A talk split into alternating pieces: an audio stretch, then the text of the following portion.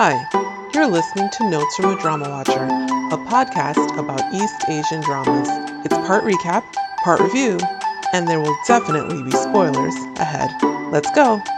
Welcome to episode 16. This is your host, M. In this episode, we will be talking about Imperial Coroner, episodes 22 through 25, Beloved in House, episode 7, Dou Luo Continent, episodes 21 through 25, and My Monster in Law, season 2, episodes 1 and 2, and also a Chinese movie called Love in the Kitchen. So we're going to start off with Imperial Coroner, episodes 23 through 25. So Prince Jinyu is visited by his mentor, the War Minister, and while there, he receives the news that Chu is to be arrested, which, given the time period and the amount of time it would take for news to travel back and forth, Prince Jinyu realizes that this warrant for her arrest would have had to been issued before any of the revelations about her family came to light. He realizes that this has to be the work of the head eunuch, and of course, they have to try everything not to head back so that Chu Chu can stay out of danger. Also, in these episodes, we see how basically everyone close to Prince Jinyu becomes aware aware of his feelings for Chu Chu, and they all begin to try trying to offer him their advice. Suffice it to say, some advice is worse than others, and this causes him to make some misstep with Chu Chu. We see in episode 25 that there are some odd camera angles during the episode. In the episode, they find themselves they are try, they are still trying to find out who is making the counterfeit counterfeit money. Someone tells them that he may have some clues as to where they could find the truth. They go searching and they find themselves in a cave trying to find the lair of the people making the counterfeit money. And while they're in this cave, there are some very strange camera angles because something happens, they need to try to escape the cave, and the camera work is very shaky for a few minutes. And this might have been done on purpose to show the precariousness of their situation, but actually it just comes across as if the camera is about to fall or as if maybe they didn't have enough room in the space they were filming in. I mean, it is possible they could have actually been in a real cave and it wasn't just a set, but I don't think so because the way they have it so dark in certain parts, you can tell it's just I think it's just dark so that you can't really see around them and realize they're just on a set. So I guess that's what they were going for. It really looks shaky. So, kind of going along with the camera work theme or decisions, later in that same episode, um, Prince Jinyu and Chu Chu are having a heart to heart conversation. The director or whoever chooses to do an extreme close up of their eyes, of their faces, but it winds up looking very odd because even though we're supposed to be looking into the prince's eyes, he's actually looking away. So it seems kind of odd, and actually, his eyes are the actor's eyes are really not as expressive as the actress playing Chu Chu. So it's not as heartwarming of a scene as maybe they were going for. Now, as for we get into a little more about the marriage that the emperor wants between Leng Wei and the general, Prince Jinyu's brother. And actually, we see also in this episode, Prince Jinyu's mom is still trying to stop the the wedding from occurring. And she had remember previously she had mentioned she had tried those stall tactics, where she basically was asking the advice of a I don't know the term for it, but a kind of matchmaker someone who was supposed to say whether this is actually a good match or not, and she was hoping that the person would say no, or that the wedding had to be postponed to, you know, some future date or something. But actually, she hears back, and the matchmaker is saying that they're a great match. So, you know, how is she going to postpone this even more? She's got to figure that out. Now, we learn more about why, they kind of mentioned this before, but about why the emperor wants to marry off Leng Wei to Prince Jinyu's brother. And it's because, remember, Leng Wei is our second female lead. And he wants to marry her off because basically he's kind of afraid of her grandfather, who is also a general, General Leng, who the emperor thinks is up to something or he's trying to maybe consolidate power where he is. Uh, he does have a lot of followers. And so to keep him in check, that's why he wants to marry her off to Prince Jinyu's brother. This is kind of a political alliance to keep the Leng family and General Leng under check. Now, we do see in this episode that I think this is the first time we're actually seeing General Leng, her grandfather. And we do see him talking to some of his cohorts, and they are getting kind of nervous because Prince Jinyu had written, he asked Leng Wei to write a letter to her grandfather. He wrote the letter for her because she really doesn't, she, she has a very strained relationship with her grandfather. So she really doesn't write, write to him or anything like that. So he realizes something's odd when he receives a letter from her and she's just like, Hi, how are you doing? Not anything that she would ever write to him. So he realizes something is up. One of his cohorts right away thinks of Prince Jinyu, wondering if Prince Jinyu is suspecting something because he's heard before about what an intelligent person Prince Jinyu is. So they are realizing that something is up. So these series of episodes are are interesting. As I said before, Prince Jinyu has realized his feelings and he's getting advice from all these people. And Chuchu, who we really didn't we didn't hear from her before about how she was feeling about Prince Jinyu, but we see them in these series of episodes here, episodes 22 through 25. We see her feelings. And part of her confusion with him is that she has grown up in a family of coroners, and coroners are looked down on by the people in the village. Even though they're performing a necessary function, they're still looked down on by the people in the village they're looked down on with suspicion, they're considered to be dirty, etc. So she's grown up with that and of course would have second thoughts or or not think that she would make a good match with a prince. So she has a lot to think about. He confesses to her, Prince Jinyu does confess to her, but she has to work on accepting that confession and those feelings because she doesn't think she's I don't want to say she doesn't think she's worthy, but she knows how society would view a match between a prince and a coroner. So the next show I'm going to talk about is My Monster in Law, season two, episodes one and two. My Monster in Law is actually a Vietnamese BL show, and I'm not sure how many episodes in total this season is supposed to be. It can be found on YouTube. Just to give a little background, My Monster in Law season one came out a few years ago. I'm not sure exactly when. Just maybe three years ago or so, maybe, or two or three years. And it is the story of Jackie and Hong Kong and Jackie, if I recall correctly, was supposed to be from America, I think it was. So he's kind of a fish out of water in Vietnam. He says certain words wrong because he's still familiarizing himself with the language, which, if he was coming into a household with a very understanding mother in law, maybe that would be okay. But instead, he's got, as the title refers to, not a mother in law, he's got a monster in law. And that is Hong, Hong Kong's mom, who actually in season one in the beginning does not even know that her son is, I don't think they're married, but is in a relationship with another man. And so uh, this, of course, is a complete and total shock to her. And she's not the most understanding and forgiving person. So there's a lot she needs to work through to try to accept Jackie. I don't know that she ever fully accepts him really, but he's trying his best to get her to accept him, bending over backwards to to try to please her so that, you know, he can be a part of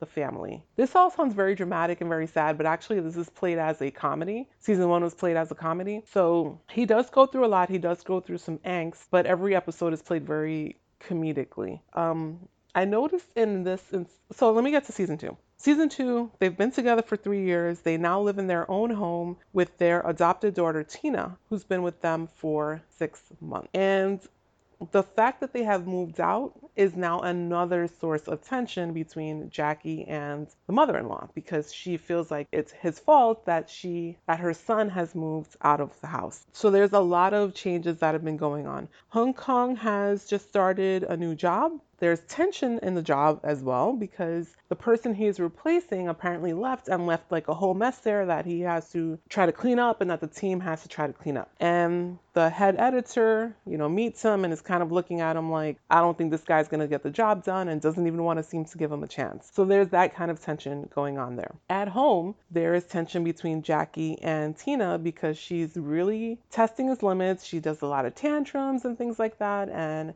Jackie is just learning how to be a dad and not a dad to, you know, a baby. She looks like she's about seven or eight years old, maybe. So she's throwing tantrums. She doesn't want to go to school, all these things to try to test his limits. She seems to get along with everyone else, just not with him. Not that she doesn't get along with him, but she's just trying to test the limits as, you know, being part of this new family. So there's a lot going on just in these first two episodes. Again, these are serious things, but it's also still played in a kind of comedic way as well. The sister-in-law is back. She lived with them. She lives with them in season one. Now she doesn't live with them, but she's constantly in the house because she's always asking for money. She's trying to get a business going and she's not very successful at it. So she's always asking for money. They've got a little more money, I guess, because as I said, Hong Kong has this new job. Jackie is a scriptwriter. And because he's a writer and he's working from home a lot, he seems to, just from what I'm seeing in these first two episodes, be taking on a bit more of the child care, which is, you know, even more tension with, with Tina, who's trying to test his limits. In these episodes, too, we do get to see the mother-in-law. She comes to visit. As I said, she's upset because Jackie has, you know, as far as she's concerned, taken her son away. He's taken him out of the house. And she comes to visit for the first time to to their house and to meet Tina. She's never met Tina before. So while she's there, she also gets into a little thing with Jackie because she's a very outspoken, dominant kind of person. So she's kind of trying to take over telling Tina what to do. And of course, Jackie doesn't want that because he's like, I'm the dad, she should be listening to me. So then there's another source of tension between them. So if you liked season one, you're probably gonna like season two. It just it's continues that that kind of storyline in that that same vein. The only thing I always found I don't want to use the word odd that I found interesting in season one was they always kept referring to Jackie as the daughter-in-law. And I can't tell if that's a cultural thing. I can't tell if this is a translation thing. Um, I know some languages don't even have like really a distinction of gender, male or female, when referring to someone or when referring to a spouse. So I just don't know because I don't speak Vietnamese. Um, I noticed here they also refer to him again as the daughter-in-law. So next up, we've got Love in the Kitchen. Love in the Kitchen, as I said, is a Chinese drama or a Chinese movie. It is about Ching Zan, who is a cook in the home of the Bai family. This movie actually, you kind of jump into the middle of a story. It's very strange the way it starts. The the synopsis on Viki says, growing up, Chin Zan knew exactly what she wanted out of life. With big dreams and an even bigger determination, Chinzan had no doubt with enough hard work she'd be able to make all of her dreams come true. Unfortunately, the realities of life made achieving her dreams next to impossible, but not even crushed dreams were enough to keep Chinzan down for long.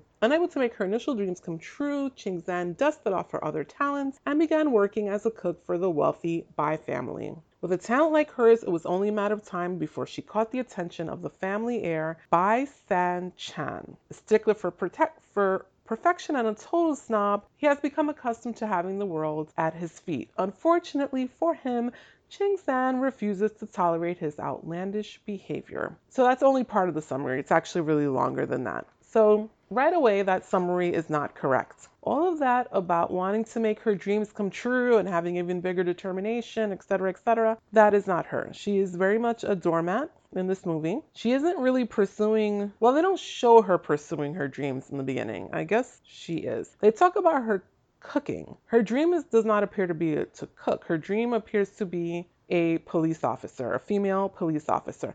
This is a historical drama. I'm not sure what year it's in, but it is a historical drama. So when she says this, that she wants to be a female police officer, of course, you know, people are like, yeah, right. What are you talking about? So she wants to do that.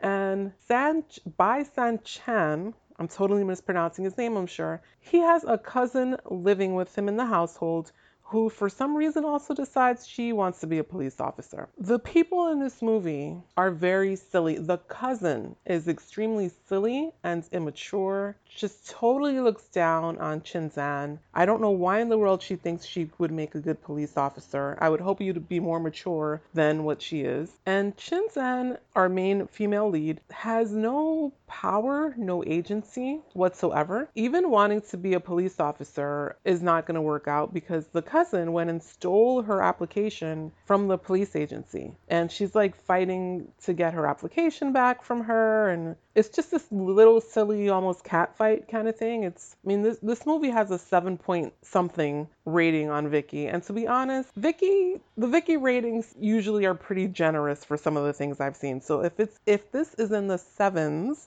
that tells you that there were problems with this movie.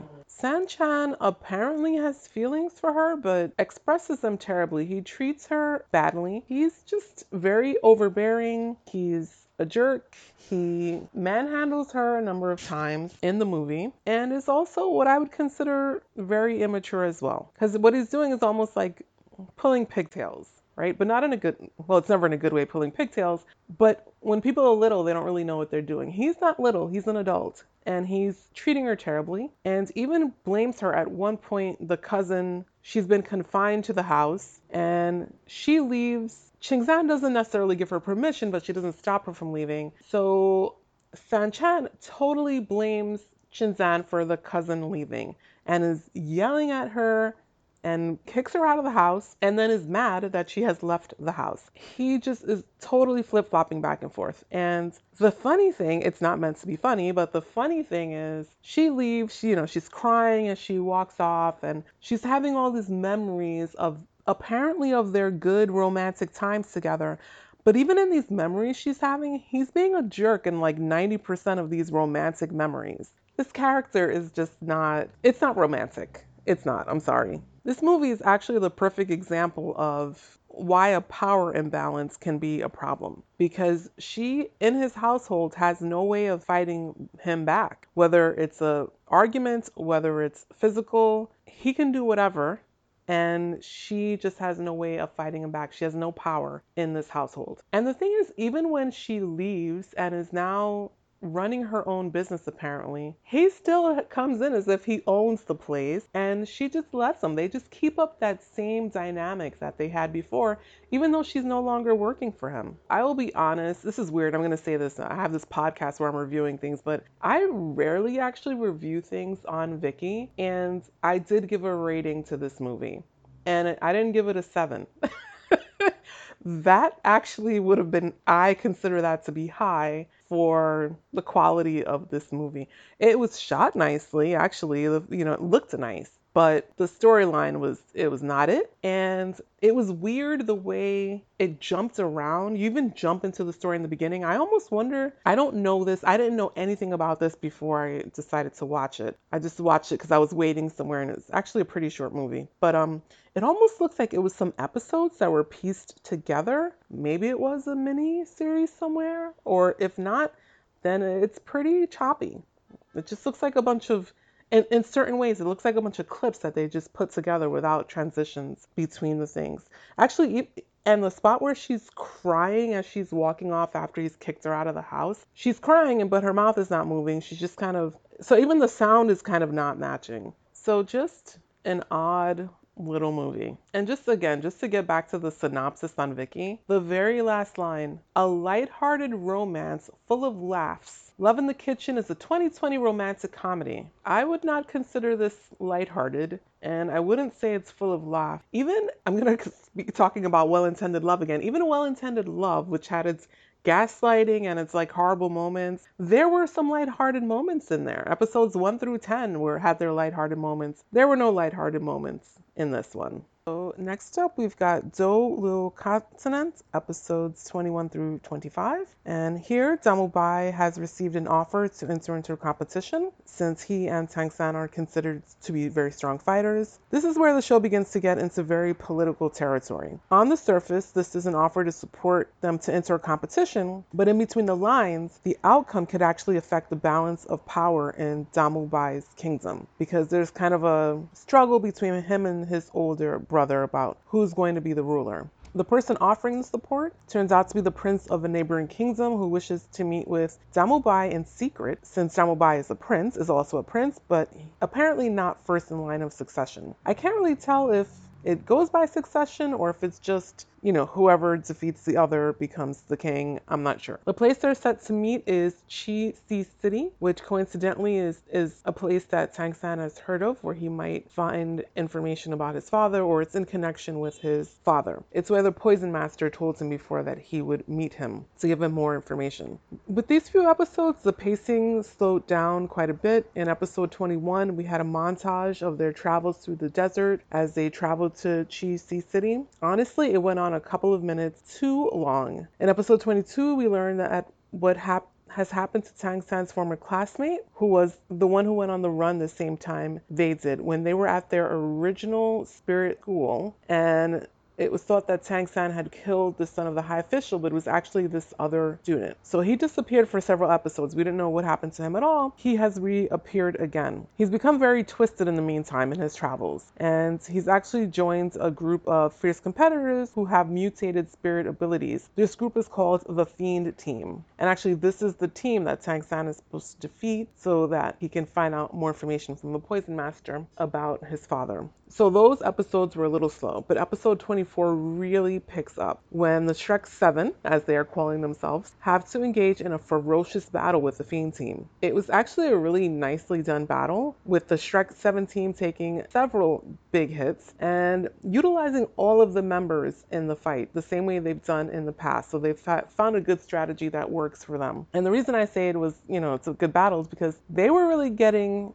they looked like they were really getting hit, like they were really hurting, and you know, they're rolling around on the ground. They've got sand all over them. Their faces are all like bruised up. I mean, this looks like a real battle. They didn't come up from the battle and looking perfect with the clothes perfectly, you know, no wrinkles and whatever. They look like they were in battle. So that was episode 24. And in episode 25, they make their way to the city. They make their way to attempt to join the team that offered them a place. So even though these episodes, these past few episodes did have a lot of action in them, there's a lot of fighting, it's also, as I said, getting into more political aspects of princes and different factions and political intrigue. And our student who was auditing the classes at Shrek, who is from the Spirit Hall, she seems to be kind of finally making her move. She, this whole time, has been after Damu Bai trying to get into his memories. We still don't know exactly why that is. Maybe just because he's a prince, or maybe there's something in particular that she is after. I'm curious to see how her character turns out because she's still kind of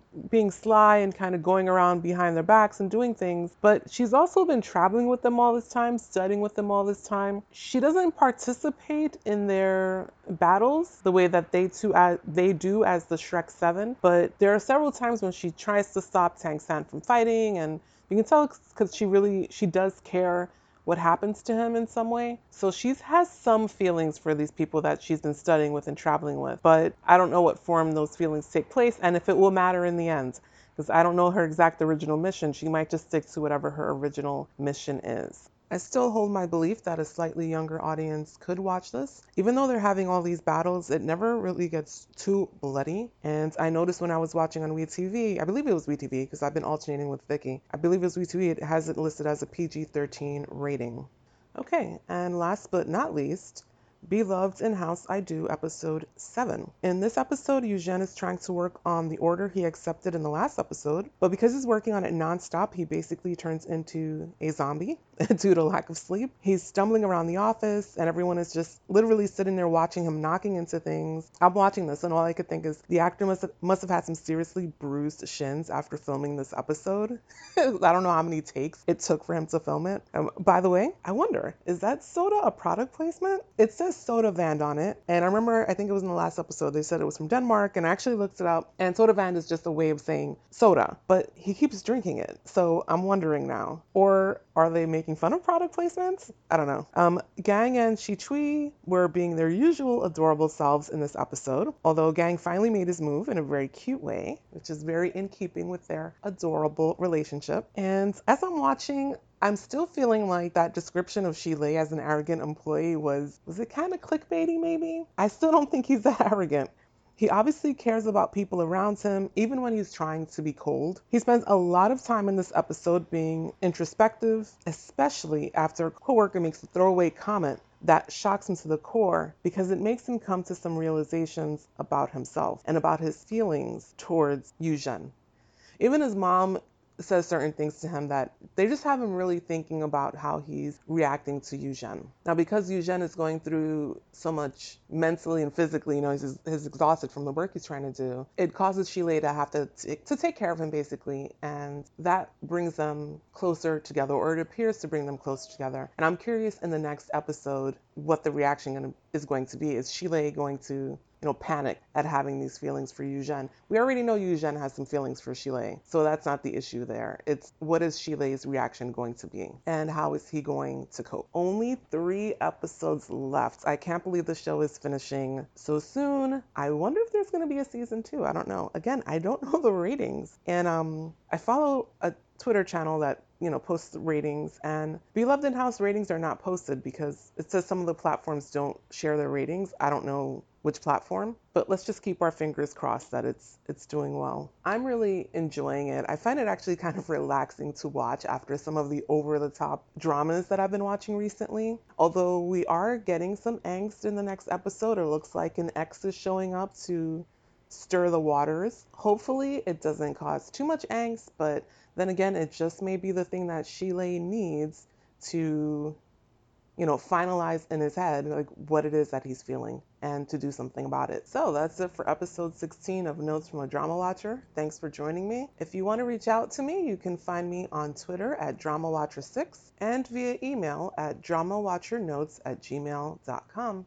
Thanks again. Stay safe, everyone.